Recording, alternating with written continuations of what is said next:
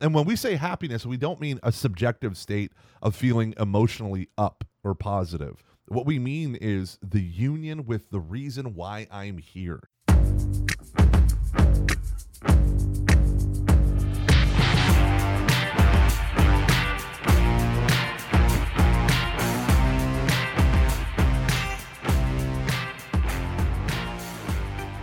Welcome, ladies and gentlemen, to Every Knee Shall Bow, your weekly Catholic podcast on evangelization. I'm Mike Gomer Gormley, and this week, as I am almost every week, joined by our illustrious co-host, Dave the Dandy Van Vickle. How are we, Dave? Dave the Dandy. What the heck is that? Do you know what a dandy is? Yeah, uh, yeah. Isn't it like a, a wussy? No, no. A dandy is, in modern language, a metrosexual male. Right, A someone wussy, who Gomer. loves. That's- no, no. How dare you? Someone who likes a little frill on their collars.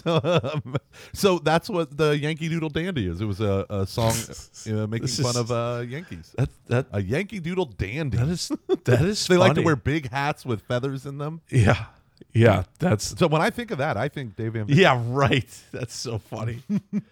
that is so funny. The, the, Did you last, know what? Did, no, did you know that one of the greatest Christian revivalists in oh, was it the UK or America? I can't remember. Was a dandy himself. He loved frilly things and all this stuff, and he sacrificed his entire life to spread the gospel. Interesting. right? And yeah, and he was. Uh, I gotta get his name. He was so. Ah, that other podcast that I love, this cultural moment. They he had a whole episode on this guy who was a dandy, but helped to revitalize like New England That is Christianity. is so, so weird. that, what are you up to now? what are you Uh, up to now? You know what? Um, my my year's calming down. Uh, I I have uh, one more. I have a few more events. I have an event next week in, in Little Rock, Arkansas, and uh, um, and then I have uh, a, an event at Franciscan University in December, and I'm but then I'm done. I'm done for the year, and uh, kind of focusing on working on parish stuff, like trying to get my programs the way I want them to be and everything.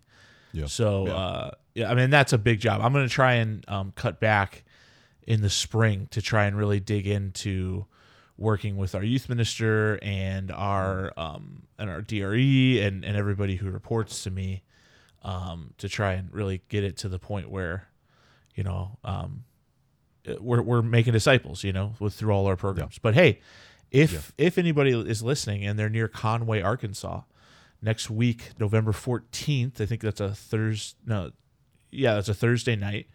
Uh, at 7 p.m., I'll be giving the Catholic truth about angels, demons, ghosts, exorcisms, and hauntings at St. Joseph Catholic Church in Conway, Arkansas. Uh, I'm excited to be there. And then the next day, I'm doing a presentation for a high school, which you know is not usually my thing, but I still have I still do some high school stuff. So mm, yeah, Okay. Yeah. Okay. Um, just to let you know, the city of Conway was founded by Asa P. Robinson. Why did you- why did- the area why- shortly after the Civil War? why are you saying that? I clicked. Uh, I just typed in Conway in Google, and first it gave me all this stuff about Kellyanne Conway. oh, that's funny. was, I have to tell you, Welcome to Conway, Arkansas. I have to I have to ruin your day right now. Uh-oh. Yeah. Uh-oh. So the diocesan the diocese shall remain nameless, but I was in a a diocesan meeting yesterday for a certain diocese. Okay. And no, you don't know what it is. All right. And uh I have no idea. and I like I I really had to pray against despair when I left. It was that bad. Like yeah. um, yeah, the diocese uh, is struggling with all the things that every other diocese is struggling with: uh, lack of vocations, um, no money, closing churches, complaints, you know, all that kind of stuff, consolidating churches. And honestly, I, I I just looked in this meeting at one point, and it was like, it was like if as if the captain of the Titanic, like as they're going down, was like hold on guys before we go down like we need to rename the ship and so let's go over the process how we're going to vote on renaming the ship. Like that's that's that really was what, what the meeting was like. Oh. and, and i know i'm you know i'm i'm being critical i'm i'm a critical person. I try not to be but i'm a critical person. But um and and i'm most critical to myself just so everyone knows. But i am very critical about church workers and um and priests because um the job should be extremely simple, right? And we have made it into a bureaucracy that no one can can handle. No one can possibly Yeah. handle this bureaucracy that we've made. And and then it's like Stockholm syndrome. We started to fall in love with the bureaucracy. And so what I realized as I as I was looking around this meeting, it was like people I, I was the only one who was upset, it seemed like. Like people loved being at this meeting. They loved it. And like an official would like tell a joke and like about like an, an angry parishioner or something and everyone would laugh at it and it was so so horrific. Like it just uh i don't know. It i like i went home thinking like we we are lost you know? Like like this is this is done for you know? And it's like only only saints could fix this you know only saints could fix Only saints could fix Yeah. this. That's the you know, Pope Benedict for World Youth Day when he was in um, Cologne, Germany. That was his things. Uh, God's God's revolutionaries. Right. Only only saints are the true revolutionaries. And when you look around, you know what's funny? It's like I don't think we love the bureaucracy. I don't think we know what it means to be a church without it, though. i agree i agree And even people who despise the institutional church, one hundred percent think with it in that mindset. Like, you know, committees and all that stuff. Like, wh- one of the interesting things that I was thinking about is like the USCCB. Like, they got a lot of good stuff on the USCCB, but the like the website is one of the most atrocious things for an organization that has millions of dollars yeah and you start to think about all the things that they do. If the USCCB went away tomorrow right completely, agreed there would be minimal impact, if zero impact, on the average Catholic's wait, life. Wait, pause. If the Yeah. USCCB goes away tomorrow, all our listeners are invited to Pittsburgh for a party at my house. Dave, the critical one, Van Vickle. Bec- I mean, it, it is funny, but it's like, no, no, no. We have to do these things. We have to do this, and we have to do that. And then it happens at the diocesan level. Then it happens at the parish level. There's always stuff. There's building committees Yeah. and contracts Yeah. that you need an element of the bureaucracy to be there. Absolutely. But when the faith itself becomes super bureaucratic, um, we're looking for managers. And Pope Benedict said this brilliant line. He said, "You can't manage your way out of a crisis." Right. you can't manage your way out of a crisis in terms of the the church um, management solutions are good for management problems Right. but crises of faith you can't just have a good program you have to have souls and this is a, the repeated comment that we keep making you have to have a white hot faith Right.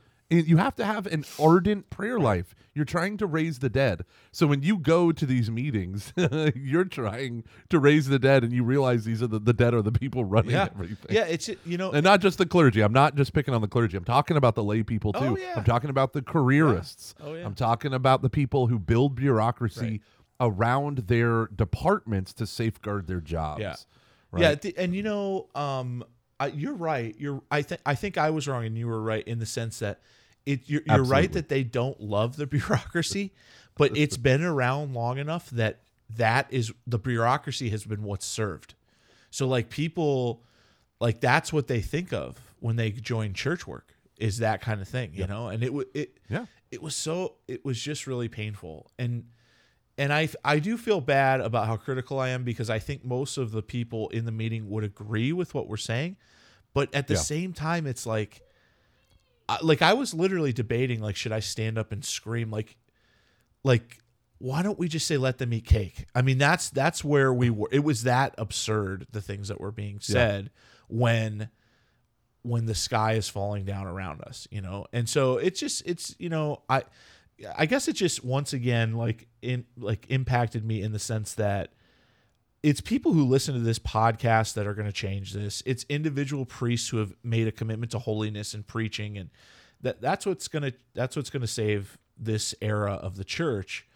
And the other thing is I think like and, and I bet I'm going to lose a lot of fans here. If I have any, I bet I'll lose a lot of fans.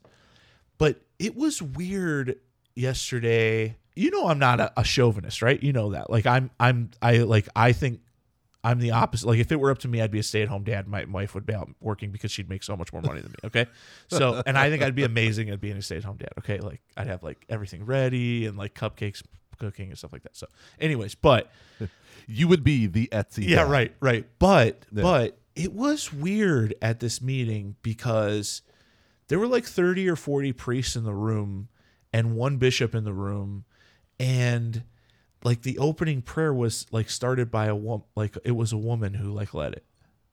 And it was just like kind of strange to me that the bishop wasn't leading it because I don't know why. Like, I don't know why it was odd, but it just was strange because the tone of the meeting was very much like, okay, then then like these these diocesan figures who are not priests were running everything at the diocese, and it, it was I don't know, it was strange. So Well, I mean, okay, so let's. It's not just that it was a woman; it was that it was, it was a layperson. Yeah. in the presence Right. of the clerical leadership, and Sherry Weddell points this out in in many places that priests who are pastors of churches and bishops are given a charism of governance. right, so that's And what's weird. Yeah, So right. yeah, so many of them are, um, in the words of one of my friends, the crisis of the church today, of the institutional church, the crisis is a crisis of leadership. It's people who don't know how to, and I don't mean manage, I mean lead. And you have these whole things where, like, you're, and I will say, this is the post Vatican II confusion over the role of the laity and the clergy Right. Where we keep wanting to do our best to collapse the two. Well, I'm you're priest, prophet, and king, and you're baptized, Right. you're a baptismal priest, and all that stuff. It's like that's true, 100. percent We need to understand that, which we don't. But then people people define themselves as holiness equals how close I can get to the altar at the church. yeah, And then priests tend to not want to stifle that. And uh, honestly, Pope Francis had the greatest line from the what was it, the Aparecida Oh, yeah. document That- that- that, was the precursor amazing. to. It really is. It was the precursor to uh, Evangelii Gaudium, and it said um, we the lay pe- we have this new clericalism where the lay people are being clericalized Right. and they've asked us to clericalize them. Like it's like if I'm not a priest or a pseudo priest, I have no value in the life of the church.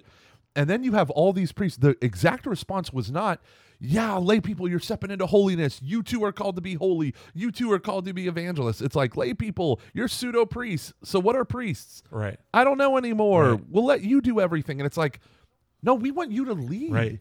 You're our spiritual fathers. Can you imagine? Can you imagine if I let my children run the house? right, right. Number one, it'd be a lot more fun. Yeah.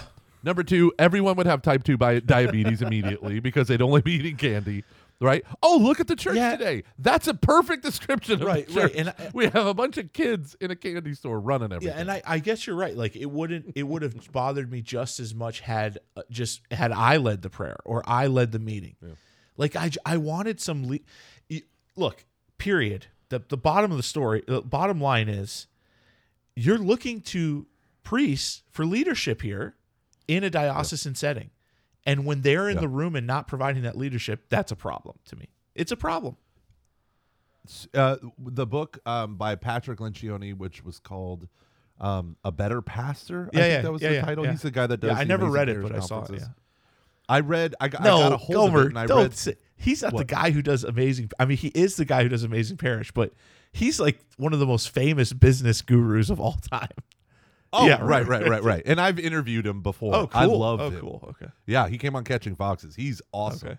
Uh, and but the whole thing is this. His whole thing is leadership, right? Helping CEOs of Fortune 500 companies, Right. and but he's like, I'm a Catholic. I've always wanted to do this in the Catholic Church. But in his book, A Better Pastor, he says he has this guy, right? He always writes these fables. Um, and he has this guy super nervous to talk to his priest, and I think he's a convert or whatever. And the first thing he says to a priest, and I'm like, here we go. We're gonna have uh we're gonna have this leadership guy try to turn the church into a Right. business. And the first thing he says is, Father, we need to see you pray more. I love it. And that's the whole he's like, excuse me, he goes, I don't say you're not praying, but we as laity, Need to see it. you're our spiritual leader. We need to see Hundred you percent. praying. Hundred percent. And then and here's the deal: like when you have priests who are burnt out, the first thing that goes in their Is life prayer. is their prayer life. Yep. And so, and this is the thing that, like, with I mean, I I think I think I've told this story before. I was doing a retreat night for a parish staff, and I asked everyone to go um, take 25 minutes and pray over the um, Sermon on the Mount. And a deacon came up to me and he says, I, I know what I'm supposed to do at Mass, and I know how to pray the rosary, but I don't know how to pray. Yeah, that's Deacon. And then he said, and I don't think many people on staff do the way you're talking about. I'm like, just sitting with scripture and praying through it and trying to apply it to your life. And he's like, the next. And so my whole rest of my parish retreat was, this is how you pray. It was it was scary that Sherry Weddell's book, where she talks about interviewing all these Catholic leaders, and none of them have a a, a, a personal relationship with. God. Yeah, and it terrifies me. You're right. You're right. And this is this is the crisis. This is the time of the laity to step up. Right. And it's a shame in the abs. We don't even have the charism of church governance, and yet so many lay te- lay people are doing this. So I'm going to tell this to you, lay people. Right. Everyone who is lay, uh, lay member of Christ faithful, who is not even an employee at the parish. It is not your job to try to run the parish. It is your job to bring souls to Christ out in the world. So create opportunities to do that. There are a million points, and actually today's listener email um, from Haas, which is awesome. I'm I'm excited to get into. You you lay people, you have the baptismal duty to evangelize, to bring people to Christ in a million different ways. Your personality is suited for certain other people, and you can bring them to Christ right? You don't need to have the perfect USCCB and the perfect parish and the perfect this. We can do our part. So while the Titanic is sinking all around us, we can do our part. In, in fact, my favorite thing is the the book of Nehemiah. The walls of Jerusalem are destroyed. He comes out and basically tells the people, walk out from your house and go to that section of the wall that's closest to the front of your house and rebuild that. Right. And don't worry about anything I else love it. When you have people focus on their section and doing what they ought to do, all of a sudden, within a span of a couple weeks, the wall begins to protect them. And then the wall gets finished after several months. And all of this up. The kingdom, the heavenly Jerusalem's walls have been knocked down, okay? Right. But your job is not to rebuild the whole wall. That's when we despair. Right. Your job is to rebuild your section, to be as faithful to Christ as you possibly can in cooperating with the Spirit to bring souls to the kingdom. Right? And and maybe just write one letter to Pope Francis saying to disband the USCCB. Just kidding. Just kidding. it- I don't want to get taken off the you're air. good. Just kidding. yeah. A central press is like, right, right. Listen, There's like a car we're outside my office. Like they're like, he did it. Let's get him. yeah. Right. We're not attacking bishops. We're not attacking No, priests. no. We want them to live them unleashed. their charisma. Unleashed. That's Yeah. what I want. Unleashed.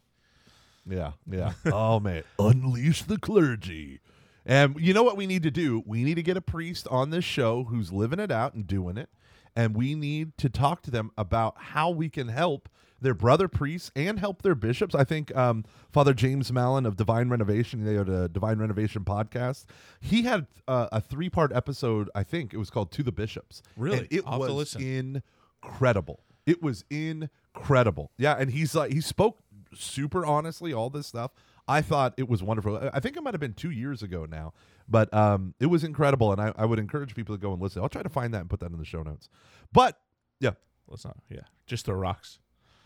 oh okay, yeah, yeah. That's what that. No other Catholic uh, podcaster or bloggers are doing that. Just That's lobbing awesome. grenades at the at the church. No one else does that. It's we, we would have the whole market cornered if we did that. Good. l- Yeah, I love this. Yeah, you're excited. I love this. Gomer's excited. I am He's super nerding excited. out here, guys. Just so everyone knows. So let me give you a little background for our homeboy Haas here. He's a fan of my other podcast, Catching Foxes, but he was saying he became Catholic two years ago. He was an agnostic Methodist, if that's a thing. Um, I get it. I Army, get all it. this stuff. Yeah, he ends up um, becoming Catholic. And because someone said uh, he was talking to a priest about all of his gripes against God and all of his questions, and he gave him homework. He said, "Read Augustine's Confessions and the Summa." Wait, can we just And so this- stop there? Bold move, buddy. Bold Yeah. move on that priest's part. Either he knew a lot about this guy or he was making some pretty dangerous there, right? Because I mean, the the Summa and Augustine could destroy a person if they're not ready Yeah. for it. You know, yeah, the confessions it's- are it's- good. The confessions are good. I love the confessions, especially the Frank Sheed version that Archbishop uh, or that Bishop um that what's his name Bishop Barron that he has published. I love it. I love it. Um, but the Summa, I love it. So he's a reader and he bought him and dug in. I love he bought the Summa. Oh my goodness. Yeah. He loves it and he says, "Wow, it's all so self-evident." So he joined RCIA and then entered the church. And he's a machinist. He's working on his bachelor's in philosophy and theology at Holy Apostles, which is a great organization. Cool. Um, where you can get a distance learning um, degrees. And he said, so this is his question. The reason why I'm writing this is to ask a question. I don't understand how to talk about the kerygma, but I like to talk to, to people about natural ends. I'll bring up in conversation things like, for example, someone will say, I want more, blah, blah, blah, or I feel so incomplete when they're talking about their state in life. And I'll say, Well, what makes you happy? And they'll say something like, Oh, my truck or my wife or something material. I, of course, then say, But don't those things fail you in some way? For example, having the coolest truck in the country is awesome for about two weeks, then you see it breaking down and it causes you grief. I then bring up our desire for happiness and how it must be in something eternal. And I have seen several people say, uh, then what is that? And then I say it's God, and then I share my story. Is this a way you would recommend or ideas to improve? So Haas is trying to say, I don't know how to wield right the four spiritual laws of the traditional kerygma, right? But he gets he evangelizes people by speaking to natural, what we would call natural theology or philosophy as well, um, to speak to their heart that goes to their the the desires of their heart. And the reason why I wanted to talk about this is sometimes I feel like we rely too much on what is kind of known as the four spiritual laws. God loves you, has a plan for your life. Sin ruined that plan. Christ died for your sins, so have faith in Christ in order to have your sins forgiven to be reconciled. So the it's so easy to just say, well, that's the thing, and we kind of frame all of evangelization around that. And that's why I wanted to bring up Haas's email. What do you think, Dave? Yeah, so I I we were kind of talking about this before the show that like I almost feel like we're always like 5 years late and like there was like a time when we were like getting bad catechesis and then like the people who were saying like hey, we got to we have to like really, you know, work on catechesis through Pope John Paul really and and th- and then we were like, "Oh, that's great." And then all of a sudden it, we re- we like look back and we're like, "Wait, you can't have all this catechesis without the kerygma," you know? And it was like we're late, you know, with that. And now with the like kind of the kerygma like coming back, you're almost immediately being like, "Whoa, like we need to start with philosophy first, right?" Because like we're in a I I guess the issue is we're in a culture that is really uh, good at catechizing people in the wrong way right? Like like we we live in a culture that so effectively communicates the opposite of what christianity needs to live in that you you just can't it's not that easy just to start with the four spiritual laws. You do have to be more forward thinking and i that's why i think people like haas are going to be so powerful because right like um our our people are all being taught and they're all being formed by their phones and television and by mass media and all this kind of stuff and they're being formed very well. So we have to remember that that uh, in a lot of cases we're going to have to debunk an entire system of knowledge system of learning system of living just to kind of make the crack for the kerygma to even sink in right Yeah, and traditionally we call that pre-evangelization. This is so important for us to understand because the pre-evangelization, St. Thomas Aquinas calls them the preambles of faith. We are going through and demolishing obstacles and answering objections and questions that people have that so that the gospel can be proposed. What is the gospel? It's the paschal mystery. It's the life, death, resurrection and ascension of Jesus Christ. That's the gospel. What God accomplished for me. But people, uh, like you were saying, today we have in a post-Christian culture, we've inherited presuppositions about what the gospel is, what Christianity really is, and presuppositions about what is really true. Right? So we have most young people are materialists. They're scientific materialists or, or mechanical materialists, right? They believe in a mechanistic universe that's just matter, it's just what's observable, and that's it. And part of our evangelization is all of this philosophical pre-evangelization work, which is why I got my um, undergrad in philosophy as well as theology, because I thought I was going to be a youth minister. I had to have as much philosophy as possible because kids today don't have the assumptions that their parents and grandparents and great grandparents had. Yet, so often when you go to catechesis, CCD, parish school of religion, religious education, they act as if everyone has faith and believes and knows the teachings of the church, but that we're operating out of a post enlightenment materialistic worldview. Why do I need God when the universe is a sufficient explanation for itself? And then you find out that St. Thomas Aquinas has that in the Summa.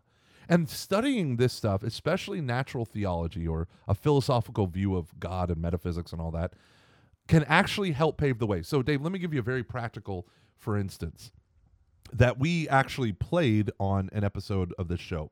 I partnered with our confirmation program, and uh, I and I do this all the time. If you're an evangelist and you work at a parish and you think your whole thing is just to do adult faith formation, that's true, but you have to partner with other ministries to model evangelization for them. So what I did was, I, I would say at least 50% of my 14 minute talk to those high school students was just exactly what you said. Trying to speak to their presuppositions and their assumptions about, in this case, it was about Christianity. So I have to attack the caricature, right? And so I say things like, no one criticize. You could read Marx all day long. You could read Richard Dawkins all day long, and none of them criticize religious hypocrites more than the Bible, more than the prophets. No one does. Right. The words of Jesus are scathing, right, against the Pharisees and the scribes. Devastating, whitewashed tombs and all that stuff. And when I say right. that, it's it's directly to hit these assumptions that people are making about Christianity. Oh, you're a bunch of X, Y, and Z. You're all a bunch of hypocrites. And so that's where I want to attack. And I'll even say things like, because I know that young adults reject Christianity because of the issues of homosexuality and what surrounds that. And so I say, I mean, I, I talk about that all the time because I know it's an obstacle to faith, but what they think the church teaches is more of a caricature than actually right. what the church teaches. It, it's always like that. I think that yeah. for yeah, I, I think and and I think knowing when when to kind of smash those presuppositions and when to kind of lead through holiness is is important. It can be nuanced, right? Because uh, you know, I, I recently was listening to a I don't know, like a six minute video of a speaker, which I don't do very often. Um, I I very rarely like read other speakers or listen to other speakers ever. well, why are you laughing? Because that's that? all I do. that's so funny. I listen. No, I, I listen to literally hundreds of talks, homilies. Okay. Yeah, oh yeah. Yeah. So I'm on a strict diet of solely the church fathers and doctors of the church right now. So um uh, yeah, yeah. So uh so just stay with your cereal if you want. I'm going to stay with the steak. Okay, fair I'm enough. just kidding. I'm just kidding. but but recently like he was um he his whole talk was statistics about uh disproving like the the pre-sex abuse crisis like and so he went like well you're a thousand times more likely to get uh, abused by a public school teacher. You're a hundred times more likely to get abused by, you know, like that was yeah. like his talk.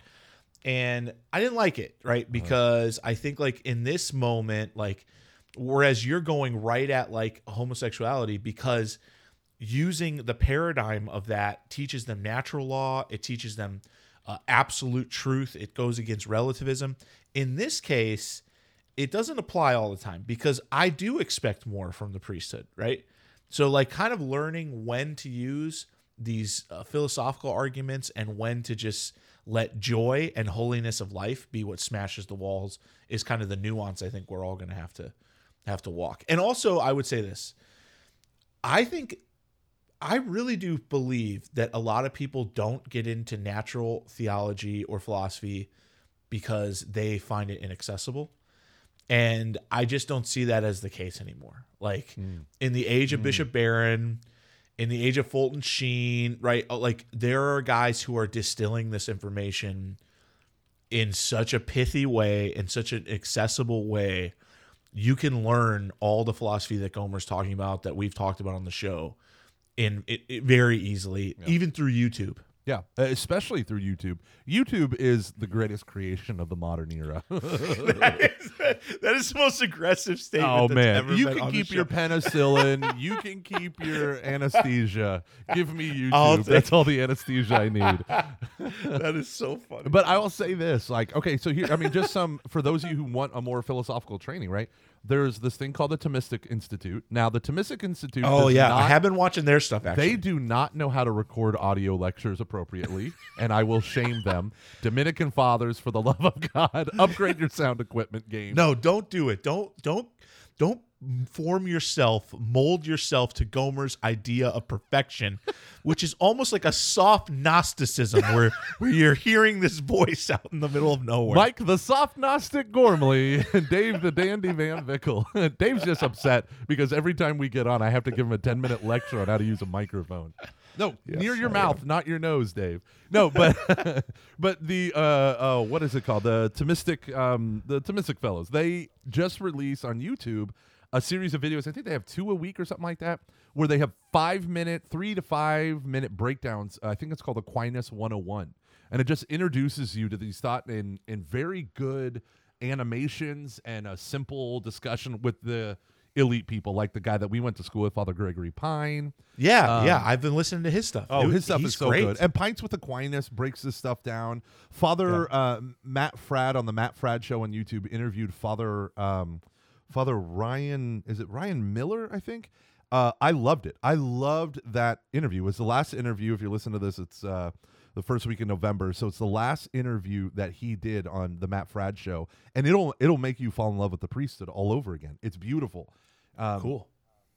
but I, I'll say this right the uh, the experience of uh, going back to specifically nat uh, the desire for happiness uh, exactly what he was talking about is what led me to love moral theology uh, the sources of christian ethics by father Servais Pinckaers if you don't have time to read a 400 page book get his morality the catholic view uh, much shorter version uh, this book puts what was for 1500 years Christian morality as the desire for happiness, right? Puts that back at the center.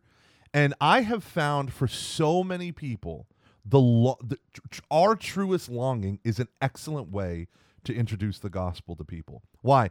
When I talk to married couples, I tell them all the time, your spouse is not sufficient to make you happy because they're a human person because not only Right. are they fallen and weak and finite, but or, or- because they're finite, your heart has an infinite longing that only an infinite God can fulfill. So if you demand your wife or your husband to complete you, you're asking of them, "Be thou God to me," and that's unrealistic. Absolutely. And so you find people that have they love their spouse, but they have trouble in marriage, right? Because of just two human beings conflicting. And then you realize like there is a deeper longing in your heart for true and lasting happiness that nothing in this world can satisfy. Therefore, there has to be something outside of this world that can truly satisfy it. And when you begin to see this, like I love the way he talks about natural ends, right? What is the natural end of the human heart? Well, ultimately, it's a supernatural end, which is union with God in heaven forever. And using the disquietness that the human heart, the Yeah. restlessness of the human Oh, heart, Oh, I love you just said that. the restlessness of the human heart is so much a key because we live in an age of abundance and burnout. We have everything. Kings could not control the temperature of their castles. We live in such a radical age of abundance and luxury, and yet we are deeply dissatisfied, right? And I think this idea of natural happiness. So I would encourage you people research Aquinas on happiness, Augustine. Just go. Actually, here's the best thing: the Catechism of the Catholic Church the third part, uh, Life in Christ, which is all about morality, starts with beatitude. Just read that section. Uh oh, sounds like we're already getting into the five takeaways. What do you think, Dave?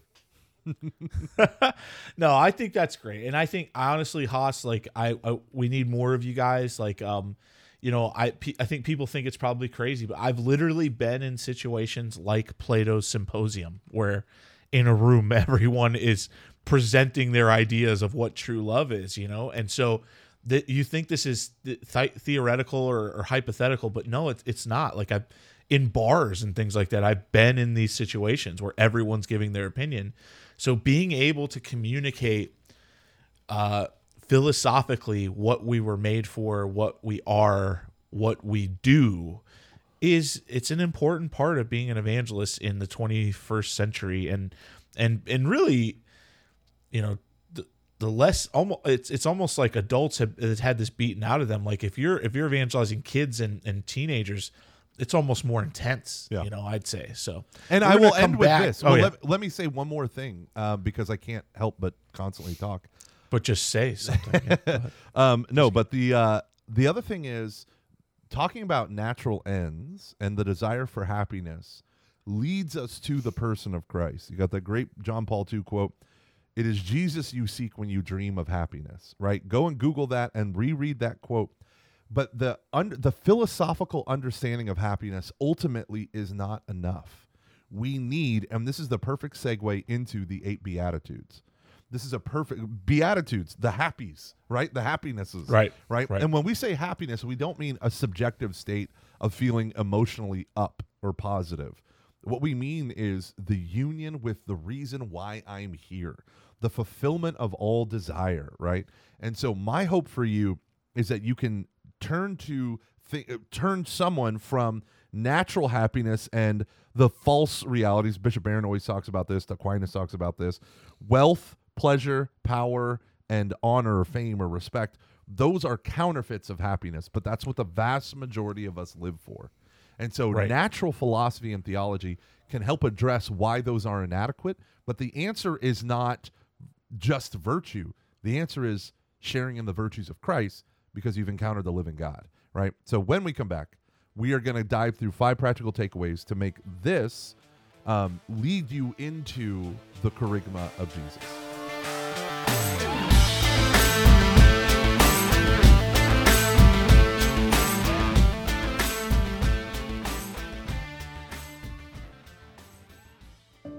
What if you could go back and experience the very first Advent and walk alongside Joseph and Mary as they prepare to welcome the baby Jesus? Rejoice Advent Meditations with Joseph is an all new Advent resource from Ascension.